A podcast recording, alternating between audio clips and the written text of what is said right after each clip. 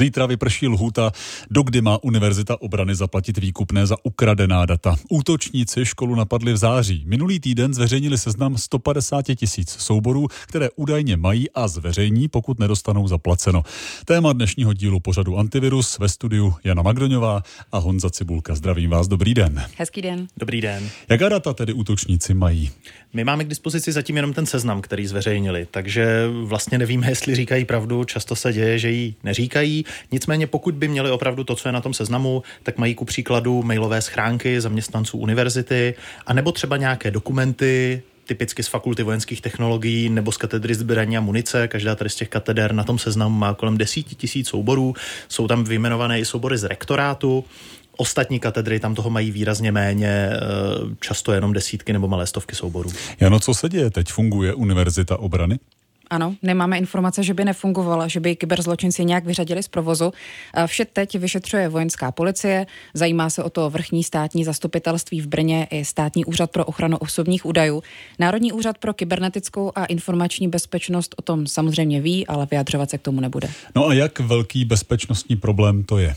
Ona ta škola, škoda už byla napáchaná bez ohledu na to, jestli teď třeba ta škola zaplatí nebo ne, protože těm zločincům se zkrátka nedá věřit jako zločincům. To znamená, pokud ta data budou zajímavá, tak oni je přeprodají dál tak či onak. Je otázka, co přesně v těch dokumentech bylo. To, že jich hodně, nemusí nic moc extra znamenat. Pokud tam třeba bude tisíce faktur za nábytek, tak to zkrátka nějak extra citlivé není, ale stačí jeden seznam například účastníků nějakého spravodajského kurzu a už to může znamenat problém, protože jsou to informace, které se můžou týkat současného velení armády, ale také třeba lidí, kteří se tam na nějakou tu vojenskou službu hmm. připravují, takže v té aktivní službě budou v budoucnosti. Už minulý týden se k tomu útoku přihlásila hackerská skupina Monty. Co o ní víme? A tahle skupina funguje od roku 2022, od června.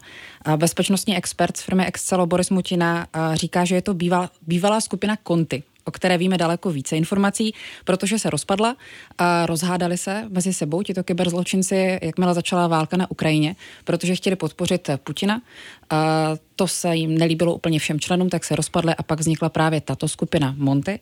A ta původní skupina útočila hodně na maloobchod, útočila na pojišťovací firmy, a ta nová, ta následná firma, následná skupina útočí spíše na státní instituce, na právnické osoby a Univerzita obrany není jediná univerzita, na kterou zautočili. Víme například ještě o univerzitě v Oaklandu. No a jak jsou časté kyberútoky na české univerzity? Nejsou úplně neobvyklé. Náš Národní úřad pro kybernetickou a informační bezpečnost sice není konkrétní, ale přiznává, že i v Česku jsme zaznamenali v minulosti několik útoků na univerzity.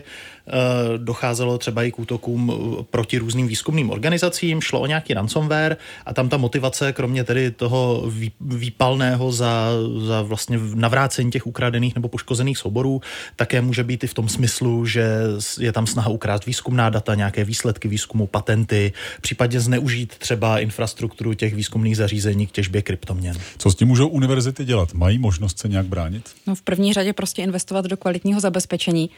Některé univerzity už spadají pod kybernetický zákon, takže ty to musí řešit ze zákona. A v budoucnu, až vejde v platnost nový kyberzákon, tak by pod něj měly automaticky spadat všechny univerzity. A pokud budu konkrétní, tak třeba Masarykova univerzita pravidelně zveřejňuje pro své zaměstnance a studenty varování před podvodnými e-maily, které se jim objevují ve schránce nebo se je snaží vzdělávat. To bylo další vydání pořadu Antivirus s Janou Magdoňovou a Honzou Cibulkou. Děkuji vám. Naslyšenou. Naschledanou. Naschledanou, naslyšenou zase za týden ve vysílání ve stejném čase nebo v podcastech. Tam se pustíte klidně všechny díly. Díky za pozornost.